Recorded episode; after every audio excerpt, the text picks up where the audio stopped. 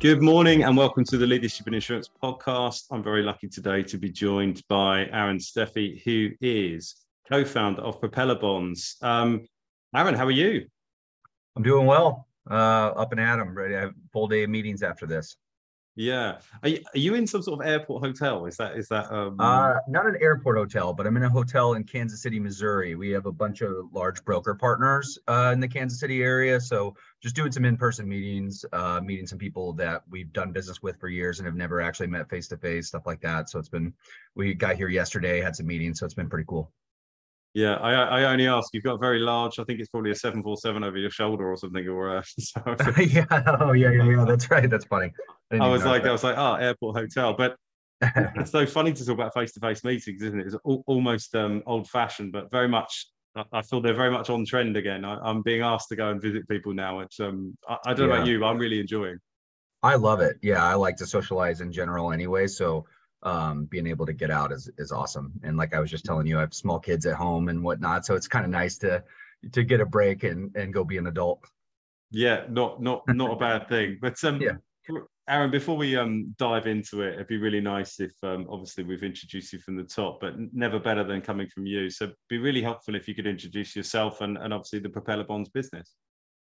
Yeah, sure. So um, the abbreviated version is um, I grew up kind of in an insurance agency family. So uh, currently live in Philadelphia, Pennsylvania. Um, we, my uh, parents ran a very small mom and pop um, home and auto insurance agency, which uh, after school I joined and was kind of working in it and um, wound up doing an MBA program to just kind of figure out like next steps in my life. And I wasn't sure what to do. So I did that at Villanova in Philadelphia. But um, I founded this company with my cousin, uh, Chris Colger, who at the time was um, working at, at Chubb in commercial surety. And I was on the retail side, an insurance agency, and, and our agency didn't do a lot of bonds, honestly. They would we would just kind of trip over them um, as they came in, which was uh, kind of a, an impetus for starting this. And so we would get together and, and I would kind of gripe about surety from my lens, the agent that's submitting the business and transacting the business. And he would kind of gripe about it a little bit from the carrier lens and, and his hangups. And um, you know, through some serendipitous things, we met our technology partners who um, sit in Australia, and we launched Propeller. And we launched Propeller two and a half years ago. And at the time, we just set out to uh, essentially automate tra- what's called transactional surety bonds, just everyday, simple one, two, three hundred dollar premiums, but they eat up a ton of time for insurance agents that don't do it all the time. And it's it's super time consuming and a low uh, on a low dollar amount so there's a low roi so a lot of agents just ignore it like my agency would. And when they would get it you know you're you're piddling around with it for an hour or two to get and it's a $30 commission item and Yep. i was like gosh how can you how can we streamline that so that's what we set out to do and then it kind of slowly we launched during covid um, which was uh, you know interesting in and of itself and so it kind of slowly started to mushroom and then it's been exploding for the last two years. So we have, uh, we're an MGA. Um, and the reason we launched as an MGA, you know, surety, if we did a SaaS model, surety's so fragmented, there's only probably a hundred customers that would buy a subscription software service to process their surety bonds. It's the hundred largest brokers in America. But being an MGA, we're able to, um, you know, act essentially as a wholesaler for our revenue model, but we can give this away for free and clip the ticket on the way through. And so we don't get paid unless you like love the product and you use it. And um, and so we work with about 2,500 agencies currently, um, all all sorts of shapes and sizes. So uh, some of the largest brokers in the world, all the way down to little agencies like the one I grew up in. And um, we transact uh, bond premium not only transactional anymore but large ticket items as well. So we've really moved upstream uh, as far as our offering goes. And um, we kind of operate two sides of the house. So my cousin chris is on the underwriting operations side and i've handled the fundraising uh, marketing sales growth side and it, it's kind of indicative of our personalities too we're, we're very much a yin and yang uh, duo and so that's kind of um, it's been a really cool journey so far and that's kind of where we sit today Fantastic, thank you. Um, lovely, like natural split. I'm amazed how much that happens. I I, I always think about um, partnerships or founding teams, almost like those those those games you have in the arcade where the coins just kind of fall down and they rest where they rest. Yep. Um, I, I, think that sort of naturally just happens. You go, oh, you're good at that. We didn't realize. Okay, you take that, and then I'll take this, and, and it's really yeah. good when they kind of complement. Um, there's a few things I want to backtrack on there, and I think sure. I think it'd be really interesting to framework because this goes out. We were just talking about the distribution. I think you you, you hit on a really important point. Surety means different things internationally, or, or certainly people's perception of, of, yeah. of surety. And I now you'll know you've gone upstream, so that kind of I think upstream stuff is probably a bit more um, well known, the kind of big big projects, civil engineering, that yeah. sort of stuff. But I think day to day surety in the US, um, what does that cover? Like, who's using that? Who's buying that? Just so we can get a real picture of exactly what you're doing. Yeah, that's a great question, actually. So, um, surety is kind of broken up into two silos. There's contract surety, which that is bonding a contract or a job, typically follows construction, but can be other things as well. Mm-hmm. Um, and that's where you get the really large ticket items typically. Um, the day-to-day surety that insurance agents and brokers, I, I say trip over here every day, is what's called commercial surety, but it's mostly license and permit bonding, which means it's a it's a bond typically required by a state or a municipality or a federal agency just to be able to get licensed to do certain types of business. And they're different in every state and every municipality. So an example that's a pretty oddball example is every nail salon in New York City has to have a surety bond in place that says they're going to basically abide by the laws and regulations of to get their to get their certification or their license to conduct business. Um, mm. Same with contractors in every different part of America. Um, same with truck drivers and and uh, it, to get their uh, federal motor carrier number would have to have like a to be a freight forwarder they would have to have a bond. So a lot of and those bonds renew every year. They're not fixed to a certain project. They're fixed to essentially how long you stay in business. So um, you know, if I I'm here in Kansas City today, if I wanted to be a you know a licensed electrician in Kansas City, they may the they may require with my application proof of a million dollars in general liability coverage and proof of a surety bond uh, in, in, an amount that they would desire. So sometimes it's 10,000, sometimes it's 50, sometimes it's 100. It's completely dependent on, so it really, there's a, it's three parties involved instead of just two parties like a typical insurance contract. You have the carrier, the customer, and a, a government agency who stands to benefit if this person um, does not abide by the, the laws set forth in the bond. So um, those are typically small ticket, you know, 10, 20, 30,000 dollar bonds, but there's millions of them. And and those are and notaries need them, contractors need them, you know, all the way down to, you know, odd obligations like the nail salon. And yeah. um, and so there's there's about set on our platform, there's about 7,000 different types of bonds you can purchase in the US. And there's there's no set number, but it could be as high as 10 to 15,000 obligations throughout the US, um, just based on wherever you're at. That's, that's super interesting because the, the, the thing, the thing I was thinking about as you were saying that, which is we talk about on the podcast insurance as a social good. Um, I talk about with my team that you know we, we, had a new starter this week, and I was sort of saying, no, you've got to believe me, insurance is more interesting than you think. Um, mm-hmm. the, the usual pitch essentially yeah. saying that business, business doesn't happen without without insurance and it's like the sort of liquidity of the situation mm-hmm. yeah bonds are such a useful tool for facilitating business in a way that would be unaffordable otherwise because otherwise presumably you've got to put that 10,000 up front or you that 20,000 yep. up front so yep. it really sort of bleeds into that kind of social good aspect of what insurance can do mm-hmm. um, and then you're leaning that even even further because you're making that an easier play than probably was possible before Yes. Um, um, I won't. I won't ask you to comment on that because I've just thrown you a. No, I would. I would. I will. I'll make a quick comment on that. Actually, I think that's a very good point. The social good aspect of it, because you're also allowing, oftentimes, smaller uh, players, whether it's in let's use construction for example, you're getting them mm. on jobs that they may not have ever been able to do if they had to put up a million collateral or a million in cash. So in the European market, they typically use bank letters of credit for this kind of stuff. And what surety bonds often do is replace bank letters of credit. So all that money's being tied up And in the US, we offload it to an insurance company for a one, two, three percent rate based on your fi- the financial health of the company. And that money doesn't need to be tied up. And it allows also, like I mentioned, a lot of times smaller players to get on bigger jobs um, because they wouldn't have, you know, the liquidity to to post that in cash off to the side. Mm it really resonates with me as well. I, I have told this sob story a few times, but not on this podcast. But to people in recruitment that would understand this, you know, we're we're a recruitment business. That's what we do. Yep. Um, I was very lucky that I went into a, a, massive insurance company that were building out their uh, data science and engineering team. They'd they'd never done it before, um, which sort of shows you the date of this. But this is when I first went into my first business. Won the contract after a pitch. Um, and essentially it was about we were so young a company and by young i mean we were less than six months old that, that mm. we didn't win it because they didn't believe that we were financially viable now we were liquid but a bond would have solved that problem like if i'd been able to put up a bond or something like that it, it would have mm-hmm. really solved that issue um, uh, and I, I, can't say the amount of money it was worth because it would make me cry. Uh,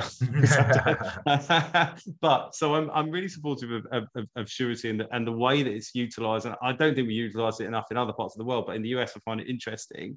Um, mm-hmm. Um, one thing I want to talk about your background, Aaron, you know, you touched on it there, insurance background, of course, but not pure surety, starting with a cousin that has got yeah. a surety background. But the, the intersection between your MBA um, and launching your own business and then going into a market that you are not necessarily as as as, as knowledgeable yeah. in um there's presumably there's no accident there. Were you, were you looking for a problem to solve at that point? Yeah there's two things. I didn't know how deep to go into that story at the beginning at the outset but um yeah i guess i kind of brushed over that. So two things essentially. We were looking to sell the agency and well we weren't looking to but we had offers to. And it was uh, right at that right time where private equity back buyers were just buying up everything and the multiples were huge. And and long story short we never sold the agency. But mm-hmm. we were looking to and i was kind of thinking oh my gosh what's my next step? Do i want to be a, a broker somewhere? Do i want to... so that's what uh, spawned the mba but during the mba i met someone who put me in touch with another person and i cons- i won't name them but i consulted on an insurtech startup. And i was and they just asked me to consult on you know hey what do it was it was going to digitize the E&S market was their was their uh, charge. And i'm getting down the road with them as a consultant and i'm realizing slowly but surely that these the people i'm working with they don't know anything about insurance. And it's no fault of theirs. That's why they hired me as a consultant. But i i really that that was a light bulb moment for me because um, I think that I'm part of maybe kind of like a newer next generation of insurtechs that are spawned from ins- the within the industry. So an insurance person, uh, Tanna from Tarmika is another person that was at an agency and whose father had an agency that that did it. And so I just kind of that was a light bulb moment where I was like, you know, there's a lot of tech people trying to get into insurance because they see, you know, an opportunity, but there's they're not going to solve the problem the way they should because they're not um, they're not insurance people. They don't do it every day. Mm. And this was a problem specifically with surety bonds, where the total addressable market was not huge and whatnot. Where it was it was really obvious to me that you know this problem is has to be solved from within the industry. And um, even the way we raised money, we announced our seed round recently um, you know, it, there it wasn't a bunch of VCs involved. It was crowdfunded from strategic partners within insurance because they see it and they're like, yeah, obvious. This is an obvious win. Whereas a VC, it's not, it's not obvious enough to them. And mm. um, and so, anyways, that that was kind of how what spawned um, me starting this. I think like once that light bulb went off, um, I didn't just walk out and say, "Oh, I'm going to go start my own insurtech," but it was now in the back of my mind. That seed was planted of like, I, I, was now going through life with that in the back of my head, looking for an opportunity. And then um, I was working with the city of Philadelphia and the state of Pennsylvania, some government officials um, to do reverse flow business. Uh, so, you know, European companies, you know, coming into the US that might put an office in Philly, I would be a liaison for their insurance potentially, or I would get referred the business. And one day they referred our technology partners, our future technology partners, and I was just supposed to sell them insurance essentially, and and sell them on why they should put an office in Philly. And I became uh, really good friends with the guys, and it's called Axe Group in Australia. And I became really good friends with them. And, over the course of time, we just were like, you know, let's just do a JV. And uh, and and they were kind of looking for their first customer in the U.S. just to break in. And I kind of sold them on the idea of like, hey, you know, let's do a joint venture. I don't know what we're going to solve yet, but there's this thing called surety bonds here and I have a cousin that I could rope into it, and it could be an interesting play that we could really, you know, do something cool with. And that's what started this long journey. And we were building it about a year before uh, we launched. And one quick sidebar for that, like, so surety bonds prior to COVID, uh, you know, historically, they've always been an in-person deal. The the city or the state or the government official wants it to be sealed and you'd have to go down to the to the place and turn the bond in. And over the course of the last five ten years, about 20 states started accepting electronic signatures, electronic seals, et cetera. So when we were building this out about a year before COVID, we were building it out just for those 20 states. And with the idea that over the course of time, more states will, you know, be added. And then literally right at like the day we launched or the day we were going to launch, COVID hits but all 50 states started accepting electronic signatures overnight because no more in person, no more going down. No one had printers, no one had seals. Everyone was home. And so the market came to us in a lot of ways. So there was some serendipity there um, where overnight, like we had the solution. It's almost like we had, you know, built it for COVID. And, yeah. um, you know, that was kind of a cool aspect of it. Yeah, that's that's interesting. The impact of COVID. Um, slightly resonates with us as a business. We'd, we'd, we'd always done US, but it always it's always been much harder because you always lose out to that person that could be there physically. And then all of a sudden you went, well, this, you know, square of real estate is the only interaction we're ever going to have. So mm-hmm. my pitch was accepted alongside other people's who might be US based. So it was kind of interesting how those things changed. Um, mm-hmm. I wanted to dive into your sort of view on the investor landscape. So it's quite interesting. I, I didn't actually I knew about the raise, but I didn't realize obviously where the money had come from. But yeah. sort of the sort of crowdfunding aspect. But surety is definitely uh, an underserved market as far as the kind of my view uh, from an innovation perspective. Um, is there a change? You've obviously sourced it from within the kind of insurance industry, but do you think there's a kind of changing investor appetite in tech. I, th- I, think I think if you pitched it now, I think I think you'd get a lot more traction because people are less interested in this massive total addressable market, but they're more interested in kind of like niche products that solve a problem. Do you do you think yeah. do you think there's a changing appetite for investors now? Certainly. Well, I think the biggest change though is so surety both both our company and the surety industry as a whole is very profitable um, so we have a clear path to profitability and we're not hemorrhaging tons of money every month. And so I think investors, there's actually, you know, there's a huge stockpile of cash that's going to be invested. But I think what's changing is their due diligence on these companies that, you know, you're starting to see the tech layoffs and whatnot that, you know, and maybe they maybe some of them never really had a true path to profitability and just thought the, the well would never run dry and you just raise more money and raise more money and I think investors are now going to put a big emphasis on that path to profitability and, you know, that there's a, a sustainable business here. And so um, that has changed, but, um, you know, surety is always, so right now, underwriting profits are down because of supply chain, because of cost of claims, everything. So surety is white hot right now. Like everyone wants to get into surety when um, when underwriting profits are down because surety historically is super profitable. So our loss ratio last year is like two percent, um, as opposed to you know a cyber MGA that's ninety percent losses. And so they have a bigger pie, but is the underwriting profit really different? Like we can underwrite prop more profitable on 20 million worth of um, premium as opposed to 100 million. Mm-hmm. And so um, yeah. So, and then when you see that underwriting profits are flush and all the carriers are doing great, surety is kind of casted aside. And so it's an interesting kind of play. I think my cousins last year at Chubb, surety made up 4% of the revenue and 19% of the profits. Um, so I think that, you know, it's one of those things and they get the crumbs of the IT spend oftentimes. And um, anyways, to, to answer your original question, I do think investors will continue to hone in on profitability and therefore I think they will continue to lean into surety um, because there's just and, and other niche lines of business that are proven to be underwritten for profit. Mm. It's it's fascinating for me from a in my role. So, you know, a lot of what I've done in the past is is move teams of underwriters to you know, and one of the places to find them, one of the most profitable places for them to find themselves is setting up MGAs. So mm-hmm. we've supported a lot of the big MGAs in the past and a lot of the kind of global yeah. MGAs.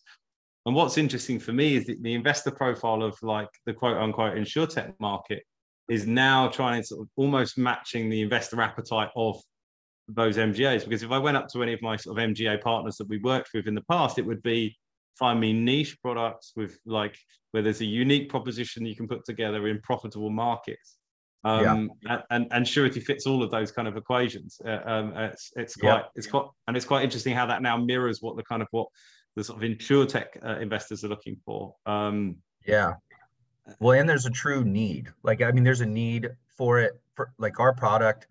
Uh, you know, there's a true product market fit where agencies need this. They need to be more efficient. And then you in a rocky economy like we are you could say we are now you know a lot of insurance agency owners or brokers will cut the cord on the nice to haves the maybe some of the SaaS stuff or or some of the things that were you know they provided a little bit of efficiency and they were nice to have. But we're finding that in this economy we're being even embraced more because it's an efficiency play and it you know they um, they need to get more efficient. They need to get leaner on their labor costs and whatnot. So we're finding that we're being embraced even more. So that's been that's been really um, cool to see as well. That was going to be one of my questions actually because because so my understanding and before I leap into this question, because I suddenly realised that I was I very kindly spoke to your head of growth um, a few weeks back to get some background, Taylor. But I, okay, um, yeah, I uh, and she was brilliant. And uh, but mm-hmm. tragically, I don't think my notes were up to scratch. But my understanding is you, you're utilising existing broker broker or agency distribution, right? That's yes. That's, wait, um, I was interested about the demand from those brokers. Are you finding that it's being more utilised by brokers that have done surety? Um, quite successfully, but just have a demand for digitization and efficiency? Or mm-hmm. are you finding more demand from uh, brokers and agents that have not really previously done surety, but now you've got this kind of streamlined solution, they're, they're, they're open to offering it. Um, I just wanted to sort of understand about the balance of kind of demand really in terms of what you've been finding. It's all of the above. It's yeah. uh yeah, it's a little bit of everything and you never quite know where it comes from. Um, you know, I think what we've noticed is um, we get it we get it from all over. So I always tell people, you know, product market fits great. So say we do 100 demos, we're signing on 90 95 agencies. But how they use us are different amongst amongst agencies, right? So to this mom and pop agency, we are their full bolt-on surety bond department. They they need markets, they need tech, they need people, they need to understand what the customer need is, we're there. So we act as their complete surety bond department.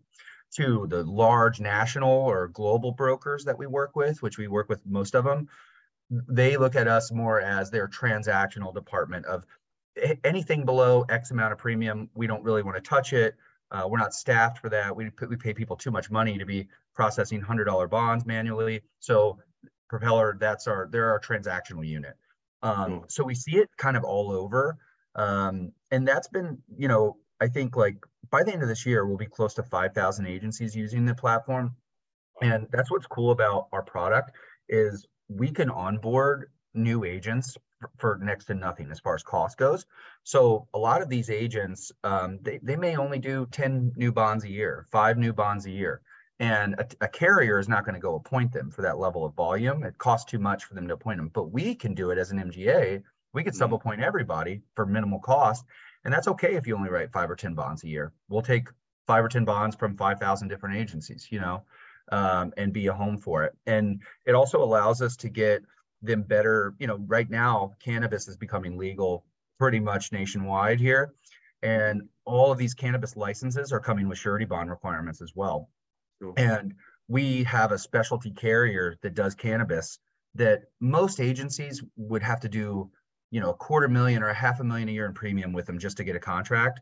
But through us they can go write one cannabis bond a year and they get you know 30 we pay 30% commission to all of them and they have no production requirements. And so that's been anyways uh i got off track there a minute but that it's just a long-winded way of saying we get it completely from all over the place every shape size. Um it's the demands kind of everywhere. That's super interesting. I i i, I think that's um i was wondering how that reflects against your thesis because you obviously started with a this is this is where we're going to get the money. Does mm-hmm. that does that match that or did you chase the big sort of broker relationships first? What what what was your view we I chased man that's funny yeah the I mean because the first year anything the first the first year I was the guy in your LinkedIn messages you know I was I, I was always I mean I just we had to get it off the ground so yes. at the beginning I think I chased more larger agencies because we needed we needed revenue in the door. Like we needed mm-hmm. revenue just to keep stay alive. Um, as time has gone on, we've worked more and more with smaller agencies, and it kind of runs the gamut. Um, but honestly, early on, our thesis early on was appoint everybody. It was we want to work with everybody with no production requirements. Um, you know, we we want to do that um, where it's coming from. We're starting starting to hone in on on different things. I mean, the larger brokers have more volume um, for sure, but you have to find efficient ways to go about working with them, and it's a longer sales cycle. You know, um, it's a it, it's kind of a, a long time. So I would say that the thesis has always been that we want to work with everyone. We want to be um, agnostic, and we want to be you know completely the we want. I mean, uh, to be frank, like we want to be the world surety bond department you know because too many people don't do enough bonds to warrant having someone in house or someone you know an actual department now these net large global brokers they do but there's some pretty healthy size agencies in the us that still don't have a surety bond department because they just feel like they don't do enough of it and so that's what we want to be is this bolt-on surety bond department and you don't take any haircut in commission because that's a, that's always a thing with MGAs or wholesalers, right? Like a lot of people feel like, oh, we only go to them if we can't place it with our standard carriers because it it's you know a clunky process or it involves less commission. With us, it's actually a faster process and it's the same or more commission. And so um, that's really what we're kind of positioning ourselves as is, is this bolt-on surety bond department. Yeah, love that. What what a great way of pitching it as well. Um, because then size and scale is irrelevant. We're just with that with that bolt on for you. Um, I know that um, one of the things that I was interested in as we go into this world of insurtech a bit deeper, we look at MGAs. I think a product like Surety is fascinating for me because we discussed just ahead of time: is it an insurance product? Is it a financial instrument? It, you know, the, the, it's is it both? Um, now you you could probably give me the academic answers to that but but what i find interesting about that is the appetite for a product like that particularly with the profitability that you can show uh, from an underwriting perspective the results it, it, has the ability to attract like non-traditional sort of carrier partners or capacity providers um, do you see that down the future you know you could see hedge funds being interested in this or, or kind of uh, uh other sources yeah. of capital but really i think private equity for sure uh, yeah. I mean, just in people we've talked to, we've talked to, I think private equity is is um, definitely hot on it. Uh, reinsurers, family offices have reached out, you know, a, a time or two. So yes, I think like, I think anyone that is interested in getting into insurance in general, that's that's an outsider today, um, it's a good place to start because of the profit levels um, and a lot of the underwriting on the smaller transactional, smaller ticket stuff is not complex at all. Um, it is not, you know, it is a lot of the stuff is instant issue, and and a lot of the smaller stuff truly is a commodity. And so when you're dealing with the commodity, that's where our whole thing was. Then what matters is speed, because an agency can get a hundred dollar bond from Travelers or Liberty Mutual or whatever. It's a hundred dollars across the board, but it becomes how fast can you get it, and yeah. that's where we won. And so, um, to answer your question, yes, I, I think that a lot of non-traditional players are looking into getting into surety, um, and whether it's again reinsurers, private equity, family offices. I think that we've heard a lot of different feedback, and um, you know, uh, there's also you know foreign insurance companies that want to get into the U.S. surety market as well. So we're starting to see some of that too. So I think um, a lot of that. that must be uh, well, that must be a good weapon for negotiating your renewals of contracts of, of, of MGA partners. Uh, you know, weapons probably an aggressive term for you to agree to, but what you know, yeah. it, it's it's a it's a good it's a good string to your bow, I would say. Um, does it does that does that play into those conversations? And have, have yes. you kept the same carrier partners throughout? Yeah, yeah. So we well, we've added carrier partners, but we have like some core ones. We work with all the people you've heard of. You know, Liberty Travelers. Arch is a very big partner of ours. We love working with Arch mm-hmm. nationwide, um, and then several others as well. And so um, it definitely is. I mean, we like negotiating for revenue is one aspect of it, of course, but then also our one of our biggest negotiations is always just like instant issue threshold and making it easier because the easier the carrier helps us make this to place the bond the more the agent's going to love it and use it. So there's a real there's a real kind of um, push pull there. And then um, yeah i mean i would say that certainly there's revenue to, to be negotiated on the back end and we definitely do have bargaining power but it's mostly due to um, the fact that we take all of the lift off of the carrier. I mean we, we handle the billing the distribution.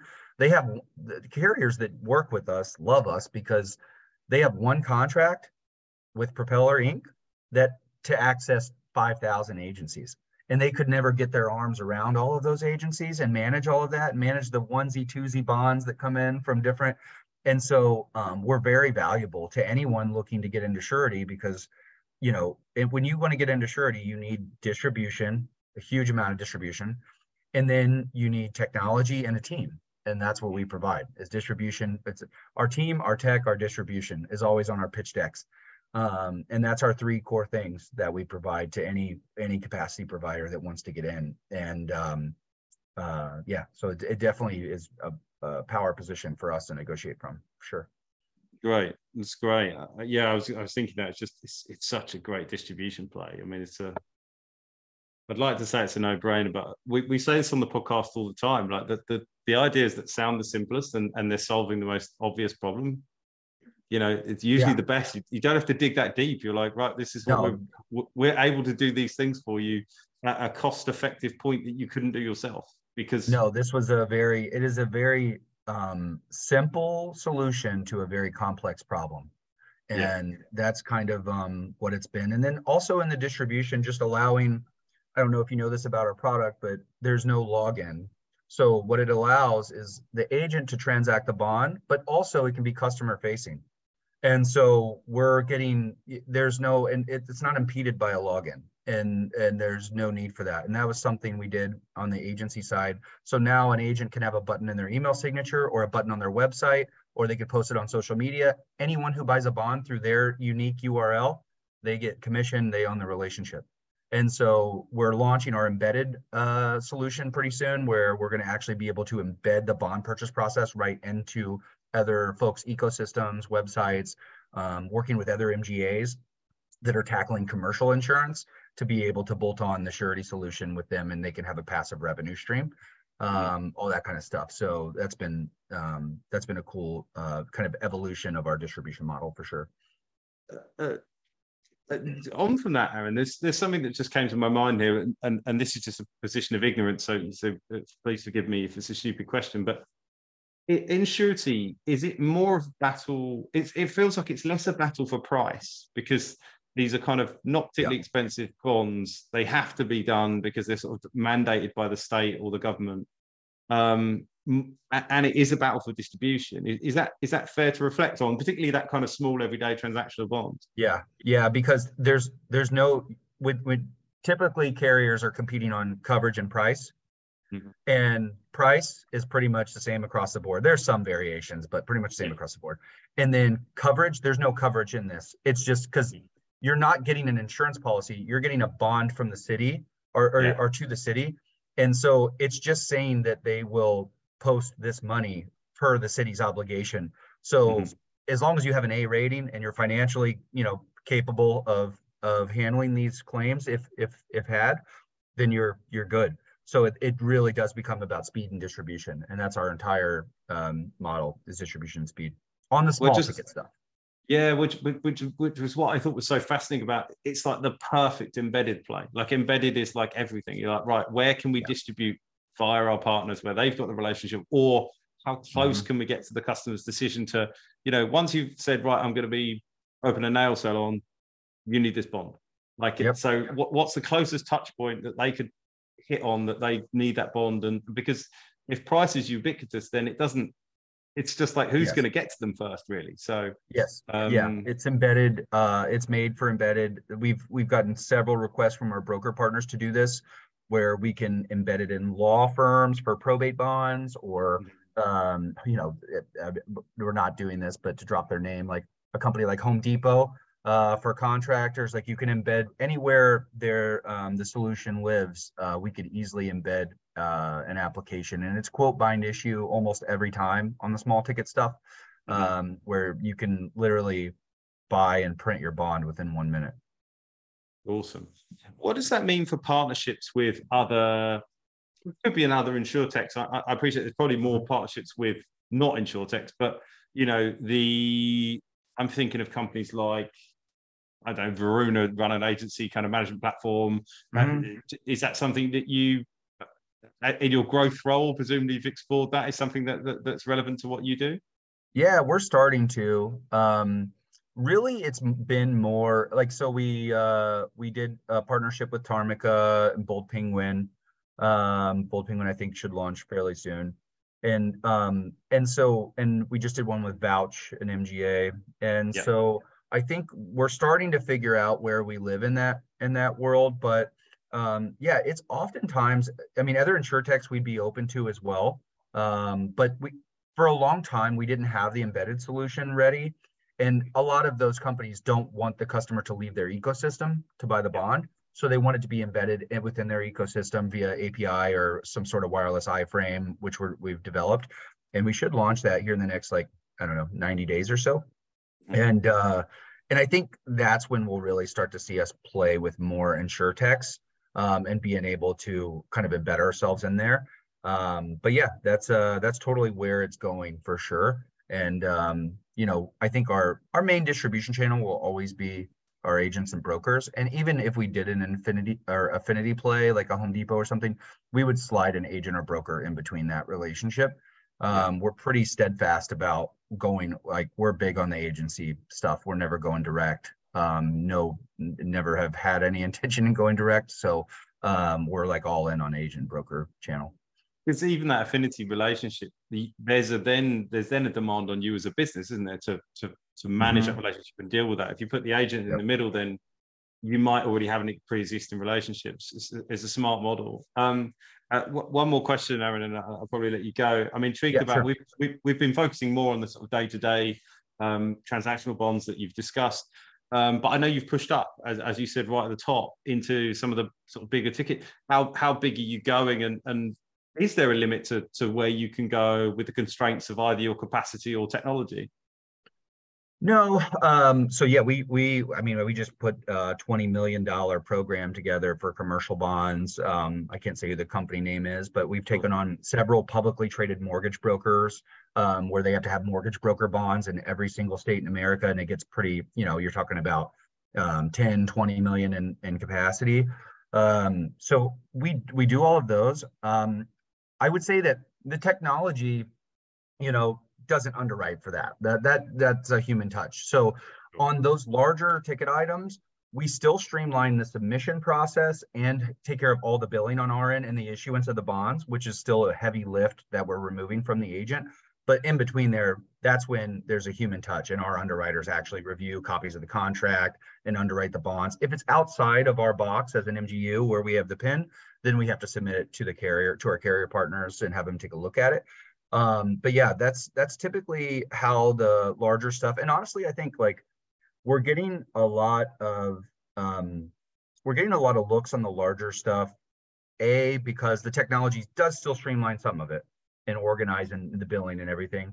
And then B, I think that we're pretty white glove service on some of it where I think um, you know, tr- and and then I think the other thing is we're ultimately we are we're still an appetite aggregator of carriers. So this $20 million program that we got, if you're a broker you can submit it to 10 different carriers on 10 different applications with 10 different indemnity agreements, or you can submit it through Propeller and we go do all of that work for you and it's one submission. So that appetite aggregation, um, I think really helps a lot too. So that's kind of, you know, an element of, of why we're seeing some of the larger ticket stuff on the construction side and then also on really large commercial surety programs. Awesome. Aaron, we, we don't want to overstay our welcome because I think Yeah, we've no hit the sweat. 50 minute mark, but what a brilliant uh, conversation. Thank you so much uh, for taking the time out. I know I know you're a busy guy and obviously you're traveling at the moment away from the family. Um, Yeah. good or bad, depending on the day. So, um, but Yeah, no, yeah, I yeah. really, really, really appreciate it. Um, are we going to get to see you at any of the InsurTech events this year? Are you coming over to London or? It sounds like it. I was talking to Sophie. I would love to get back to London. Um, I was able to catch a, a Premier League match last time I was there, and I absolutely loved it. Um, but I will be at InsurTech Insights in New York. Uh, it sounds like you might be there too. So um, yeah, we'll have to get together. All right, good man. Look, I'll hold you to that. Um, Aaron, thanks again for being a guest. And um, yeah, really appreciate you being on the Leadership In Insurance podcast. Thanks, Alex. Appreciate you, man. Thanks, bud.